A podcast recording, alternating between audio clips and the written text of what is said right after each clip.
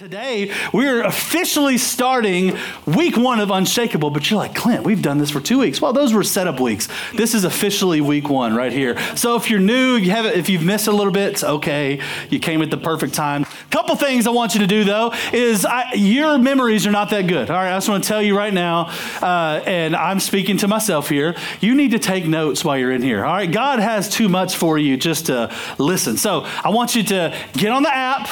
There's a notes tab at the very bottom of the app, and you can find notes there. You can scan this Q R code right now, and you can take notes. It'll be, everyone needs to do this because there's an activity at the end of the message that you need to participate in. So take the notes. They're right here. I see one cell phone out right now, but you just, just scan it, and it will give us all of your financial information and all that, and and you can take notes, all right? So do that. There's a, there's something we're doing at the end where you're going to need that. Do I need to move here if you want to scan it?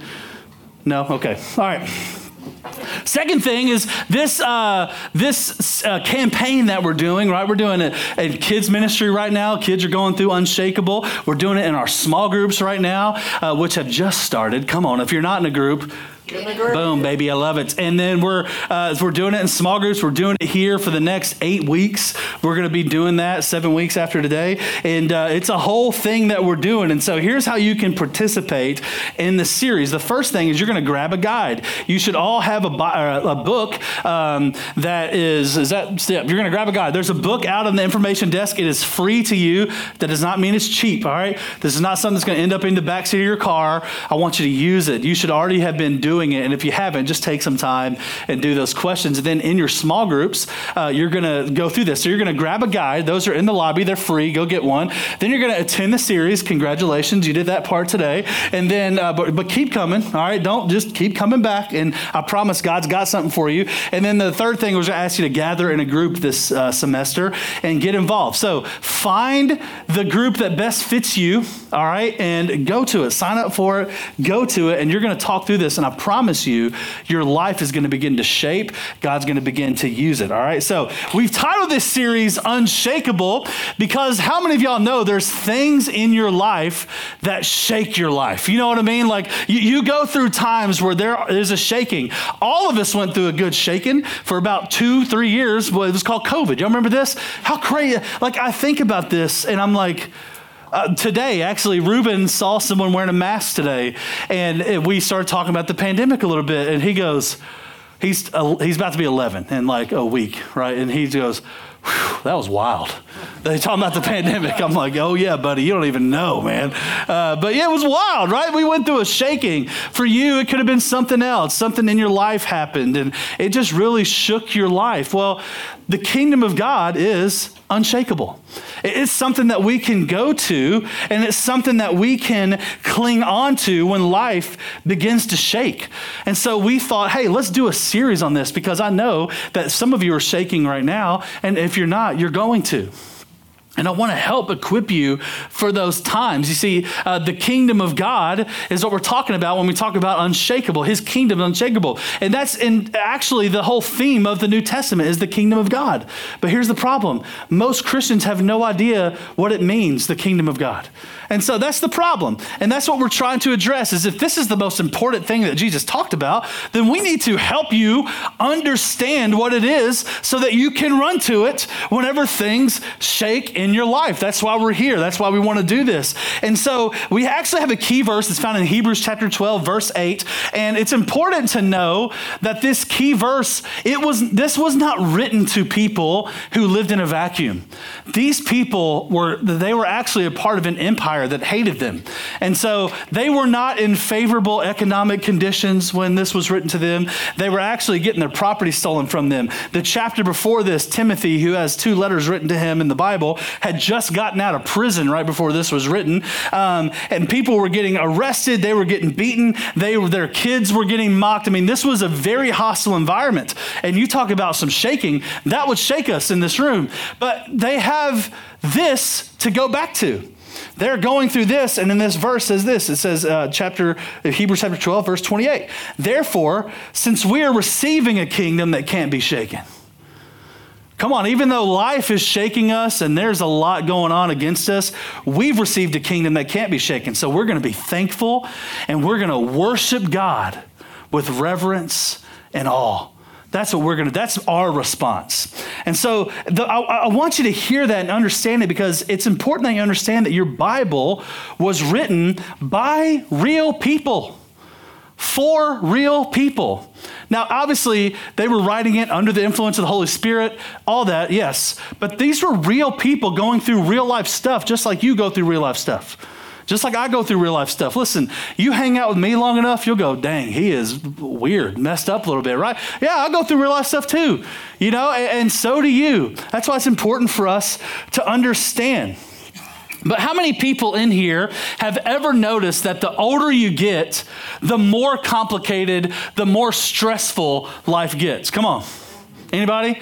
Kim just shot that hand up. You're ready, right? Listen, I, same. The older you get, it doesn't get easier.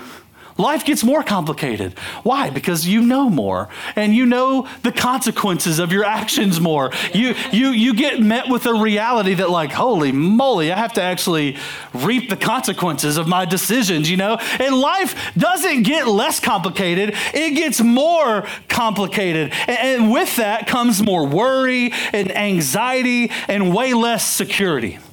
That's why I think a lot of people, when they get older and you start having kids, you start dealing with anxiety and you start worrying a lot more. Why? Because you understand, like, holy moly, this life is temporary, or my kids, oh my gosh. And, and all of a sudden, with that comes some heightened sense of anxiety, right? We've all dealt with that. Well, today we're going to get started, and when we're talking about Unshakable, how this applies to your everyday life, by speaking into that a little bit. How does the kingdom of God anchor you in a different way? I think that's a, a great question for you to ask yourself. How does the kingdom of God anchor you in a different way? You see, uh, we all kind of desire to be the king of our lives. We all desire this. We all desire to be the king. Now, how many people when they were younger, you played a little game called King of the Hill? Come on now. Yeah, yeah, yeah. Ooh, baby. I was good at King of the Hill because I was a biggin, you know. I I wore the husky jeans. You know what I'm talking about? Like, and I, I could, it took me a little while to get to the top of the hill, but once I got there, I was the king of the hill. You know what I'm saying? Like, and if you don't know, uh, if you're below the age of twenty in here, you find a hill, you get on top, and whoever can stay there the longest is the king of the hill. So we're throwing people off these hills. I was the king of the hill a lot of times. And, and we, we're drawn to this idea of being the king of a hill, right? I'm not talking about the show. I'm talking about just in your life. Like uh, that, that's why Disney movies a lot of times happen within a magical kingdom, right? Like there's a kingdom, and we we we like stuff like Game of Thrones or Lord of the Rings and these sort of things, and because we can reason with this idea of what a kingdom is. But the problem is this, is we have a lot of different kings of their own little hills. But Jesus came and he changed all that. He said, no, no, no, I'm not the king of a hill. I'm king of everything. I'm king of all the hills. You know, I am the king.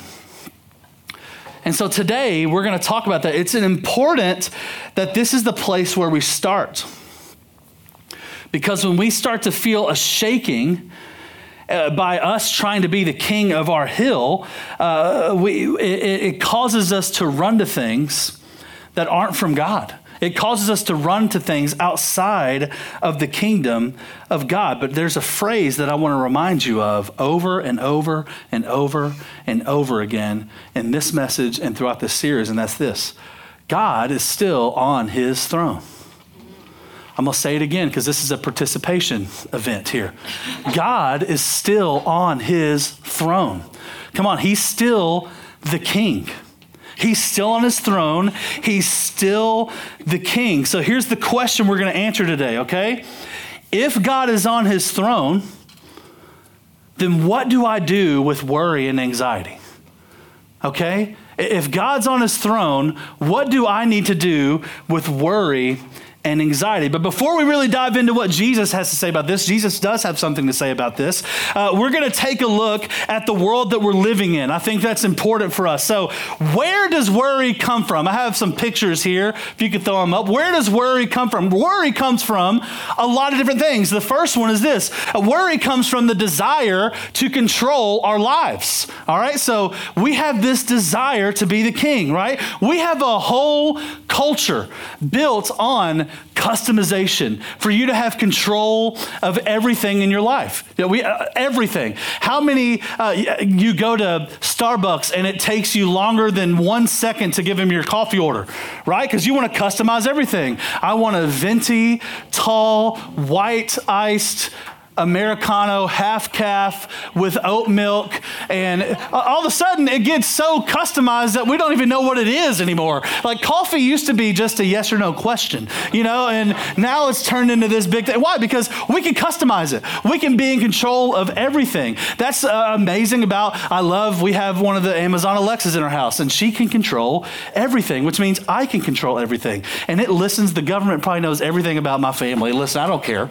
So if someone's listening to our family, I'm so sorry. You're so bored.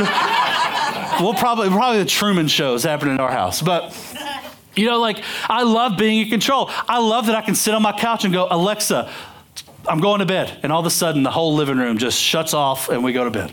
Right? I love that. I love control. We have a whole a culture based around this, right? Based around this thing that we can control. The problem, though, is that a lot of us try to control our lives like we have an Alexa, right? Like we try to control everything about our lives. Well, that brings a lot of anxiety in your life. The problem isn't the desire to control our lives. We all have that.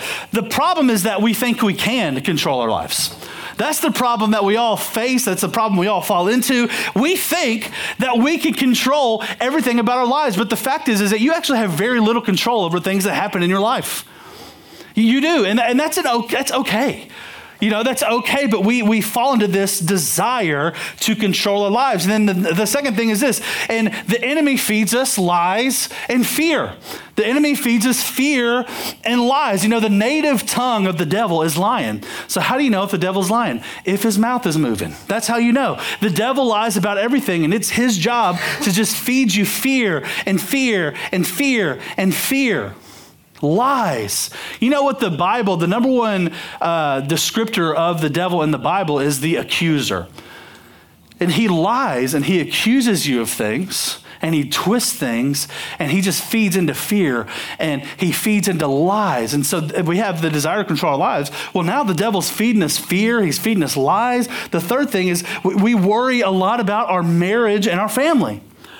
I would be willing to bet, and Kim could attest to this, is that all most of the prayer cards we receive at this church, which we love praying for, I would say the vast majority of them center around a marriage or their family in some way.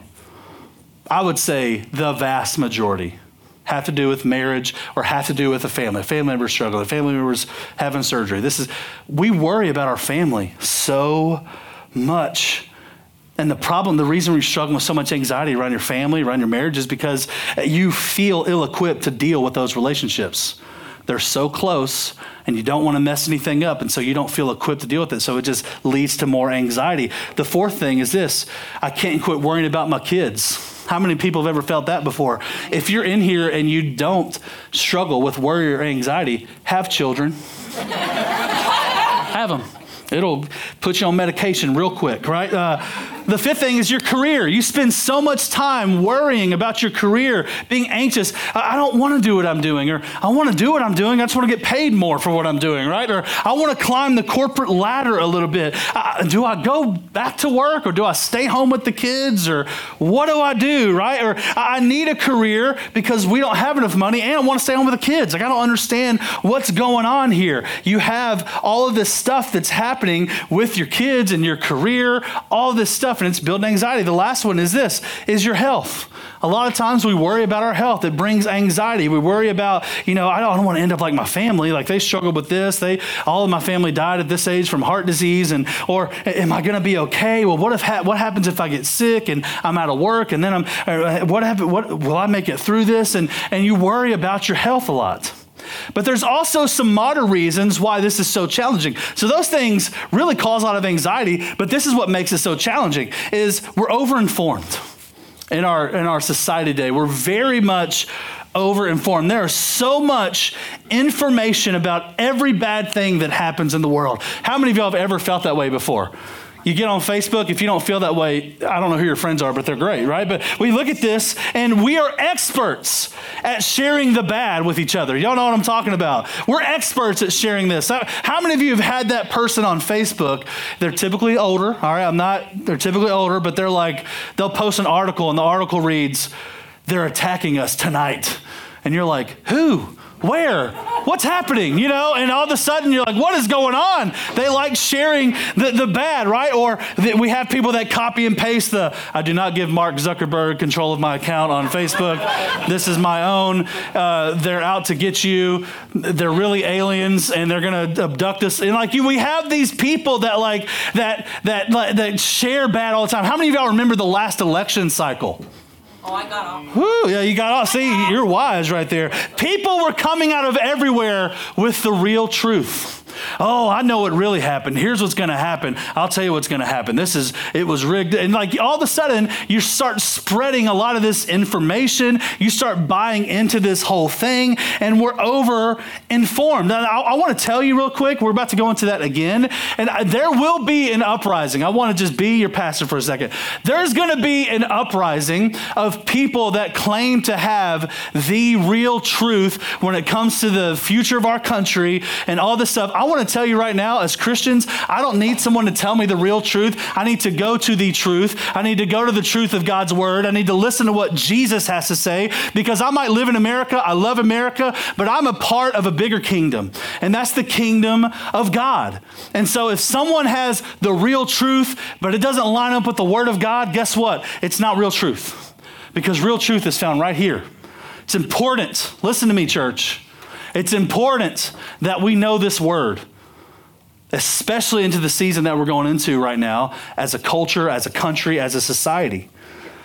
We're overinformed, and our feeds are feeding us fear. That's what they're doing. You know, it, you're not supposed to know every bad thing that happens in Iceland and everywhere else in the world. You're not supposed to know every bad thing that happens in the world. You're over-informed. And it's just adding on to, to the, to the it's, it's, it's dogpiling on the anxiety and the worry that you already have. You're over-informed. And guess what? Most of the information that you have is not even true. It's a bunch of garbage. And some of us need to like disconnect from that a little bit and go, hey, I'm not a part of that. I'm a part of something bigger. We're overinformed. Uh, the, the, another reason why this is so exaggerated is we're constantly on. You have a phone in your hand right now, in your pocket, in your purse, whatever, that you are constantly on. People can call you at any moment. They, y'all remember that T V? I don't remember this. I was too young, or I wasn't even alive. T V used to go off at night. Like they would play the national anthem and they would just shut off. And you're like, all right, I guess I got to go to bed. Before that, they just didn't have electricity. Sun went down, you ate dinner by candlelight and you go to bed. That's, I mean, can you imagine that life? I mean, I cannot imagine that life. But but now we, we the, you know, the T V stayed on more, then we got cell phones, and now we're constantly on. We never turn off that thing in our brain, right? Like we're constantly on, we're constantly available for people, and that stock that, that it continues to dog pile up anxiety in our life. The third thing is we're ostracized. So, uh, and because we're exposed to so much and we're always on, we become isolated a little bit. We become ostracized from people. The world has actually pit us against each other. Like that's what that's what this whole thing does, is it actually pits us against each other. And we've lost the ability, listen to me, to have productive conversations with people we disagree with.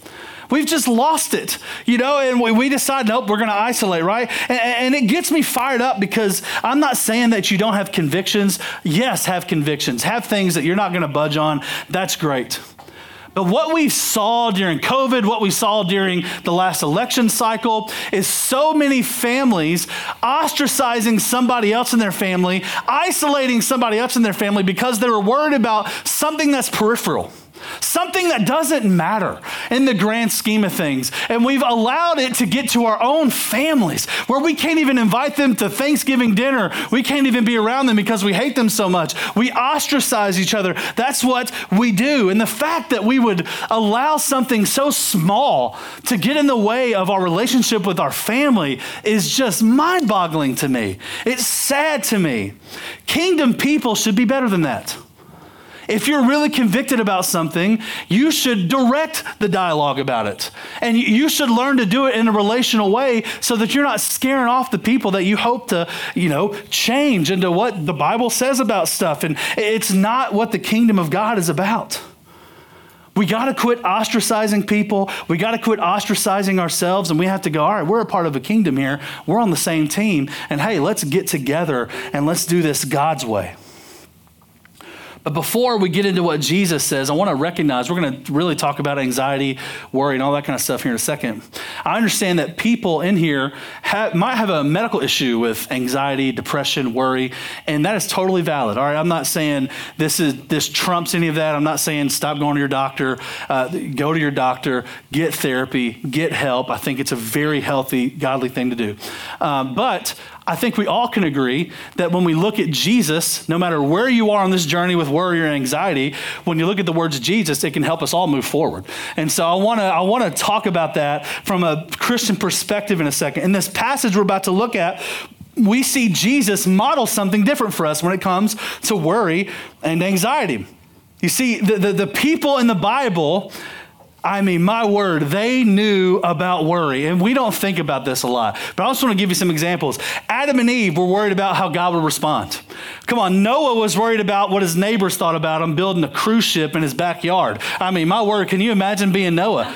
Noah probably, by the way, he could have had to have plant trees, wait on them to grow large enough so that he could use the wood to build the ark. You don't think, Noah took a long time to build the ark, and his neighbors were like, this dude's crazy. We don't even know what rain is, and you're building a boat that's going to rain? What are you talking about, right? Like, he worried about that. Abraham worried about not having a son. Isaac worried about finding a wife. Come on, if that's you in here, I just want to speak. God's going to give you a wife. Come on now.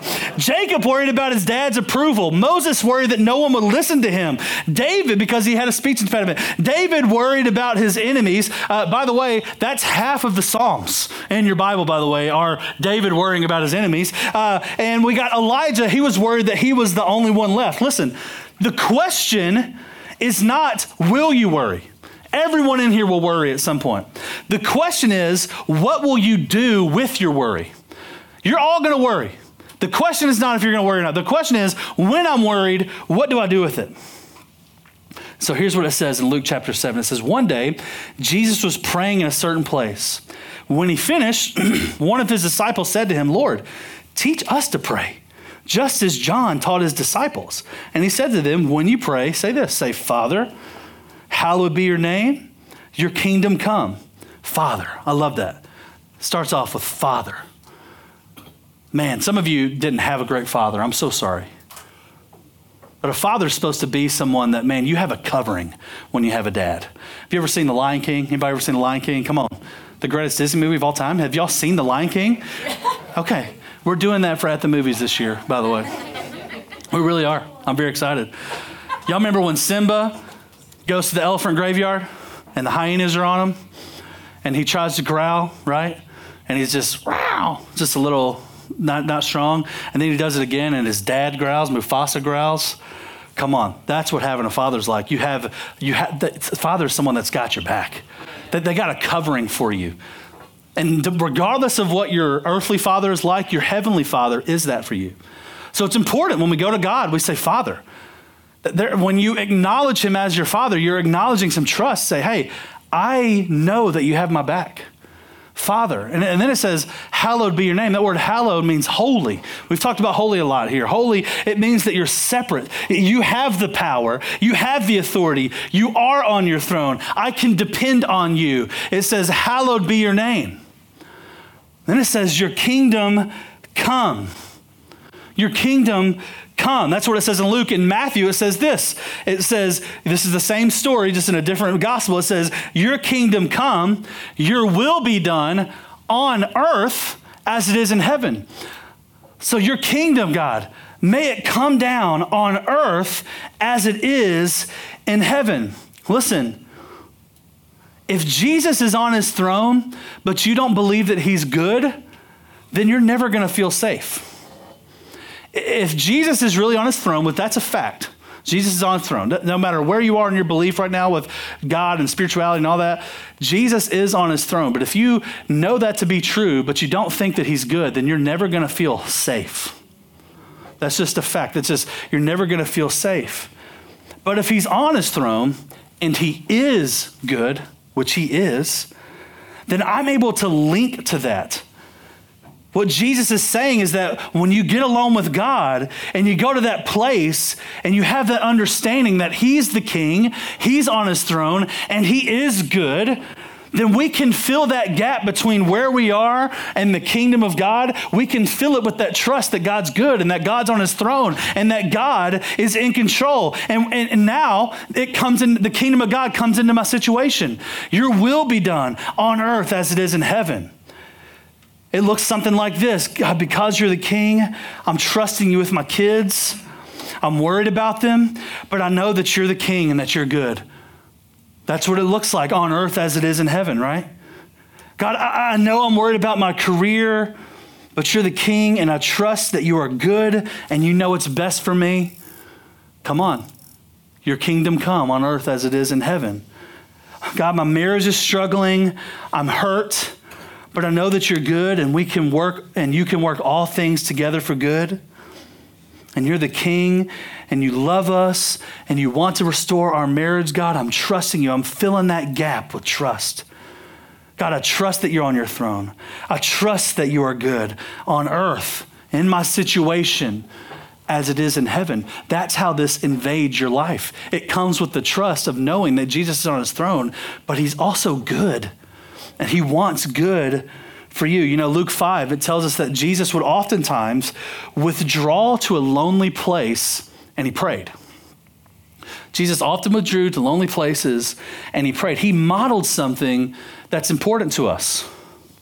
You see, Jesus modeled that going to his heavenly Father was his first response, not his last resort. Some of us going to the Father is like our Hail Mary. Well, nothing else worked. I'm going to pray. No, no, no. Let's pray. We're going to pray first. We're going to go to God first. His first response was to not fix the situation. His first response was not to go to WebMD. Y'all know what I'm saying? Y'all, if you're, you're going to WebMD, before you're done with WebMD, you're dead. I have this rash on my thigh. It's either the new body wash I've been using or I have an incurable skin-eating disease. You know, like there's no in between. But that's how we act a lot of times in our faith is like, oh boy, something's going on. I'm worried. I have anxiety. What's your first response? Is it, is it complaining? Is it, what is it? I'll tell you what it should be. It should be going to God first. So here's what I want to do. I want to give you three things that you can do that can help us with worry. All right, if you're ready, say I'm ready. Why does God's presence help us overcome worry? That's what we're going to look at. Why does God's presence help us overcome worry? Getting into God's presence through prayer, all that. Why does it help us worry? The first one is this, is it helps us, uh, when we do that, we focus on the goodness of God instead of the bad things that could happen. Y'all say could. When we pray, when we get in God's presence, we focus on the goodness of God instead of the bad things that could happen. Most of us, we worry about things that will never even happen. You know, Penn State did a study and it showed in general, all right, that less than eight percent of the things that people worry about actually come true. Less than eight percent of the things that you're worried about happening are going to come true. There's a ninety-three point something percent chance. Is my math right? It's ninety-one point something. That's what I meant, all right? This is why we have a financial team that helps me with numbers. There's an over ninety percent chance, that's what I should have said, that you're fine. You're going to be fine. But we allow this to just rob us. Here's what a natural view looks like of worry. Come on, I want you to throw that picture up of the head. See, this is all the things that could happen. This is a natural view. All of these things are causing anxiety in your life. You got this that could happen. That could, this one situation, that could happen. This could happen. Oh my gosh, what if number seven happens? Oh my word. That's the natural view of what could happen in your life, but it probably actually won't happen. But here's the kingdom view. I love this. Show me the kingdom view.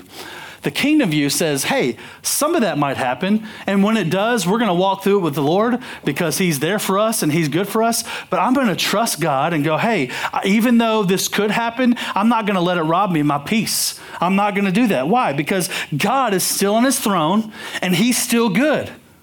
He is still good. So that's the first one. When we get into God's presence, man, it helps us appreciate the goodness of God, and it helps us worry less about the things that could happen. The second thing is, is this. When we go to God and we spend time in his presence, we crowd out worry with gratitude. This is one of the toughest verses in the Bible, what I'm about to read. It says this.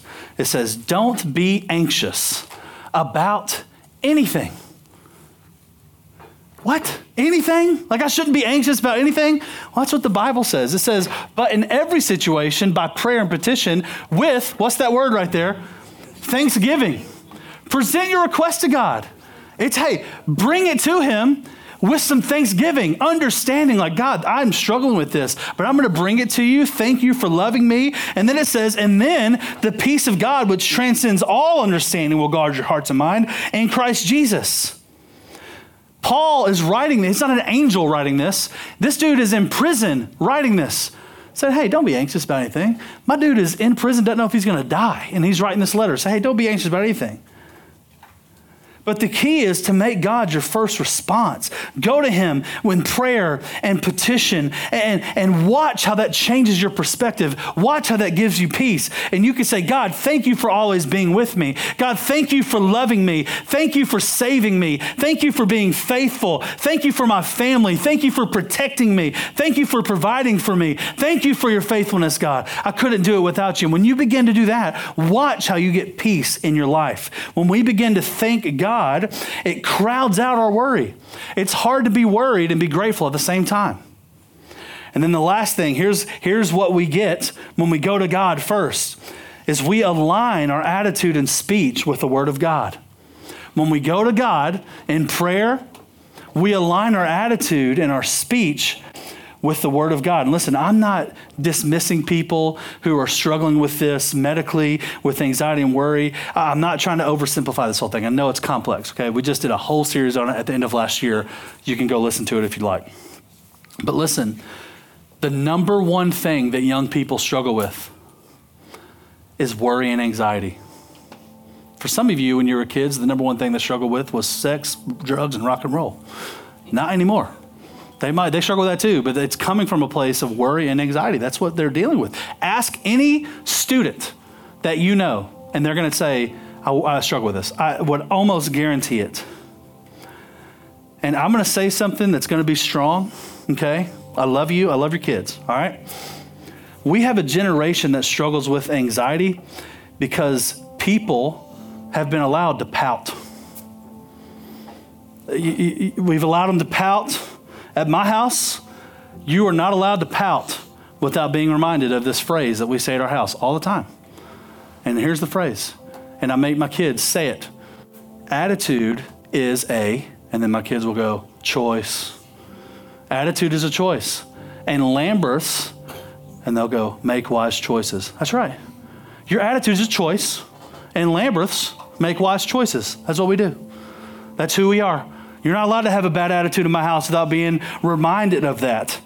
You're not allowed to pout at my house without doing that. Listen, when you, you can get glad in the same pants you got mad in. You know what I'm saying? That's what you can say that to your kids. You'll be fine. I, but I know this is sounding harsh to some parents, and I, I get it. But when you allow a young person, a child, to manipulate and control you through emotional manipulation called pouting, that attitude makes them self-absorbed. And when you raise a self-absorbed kid, don't be surprised when they struggle with anxiety because they think the world revolves around them, and anything that comes against that is going to cause them, cause them to be anxious, cause them to be worried. And it's okay. Listen, I'm not saying beat your kids and all that. I'm just saying there's something to be said about having a good attitude and choosing it even when you don't feel like it sometimes. And at our house, we validate how you feel. Hey, it's okay to feel that way.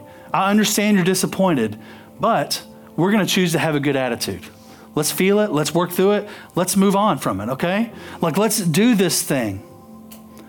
It may, it doesn't mean you can't have feelings and you can't express them in a healthy, healthy way, but it's important to teach our kids that, man, their attitude determines their altitude in life.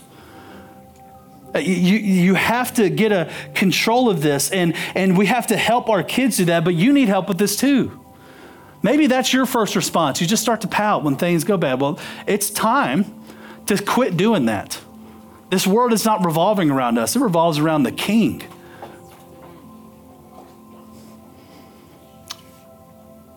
When we do experience challenging situations, it's important that we reflect that with our attitude and with our speech. Here's some things that you can say. Instead of pouting, you can say, God is good. God is on his throne. I'm going to trust him. I know his plan is perfect. I know what he's doing a work in me. I trust that his kingdom is at work right now in my life. I'm going to align my speech and my actions and my attitude with the Word of God. And I'm going to work out those emotions and those disappointments in a healthy way. But here's the bottom line. Listen, I, I believe in this so much that I'm going to just be really blunt with the bottom line today. No fluff, no confusion. Listen, God's on his throne. That's a fact. Whatever you're facing today, that's true. God is on his throne. Here's the bottom line. You have two choices. That's it. One, you can control your own world and be filled with worry. That's choice number one. Choice number two is you can humble yourself and trust God to control it. There's no other way in the kingdom of God. You either trust the King and he controls it, or you control it and you become filled with worry and anxiety and fear, and see how that works out. But those are your two choices. Now, I can't make that choice for you.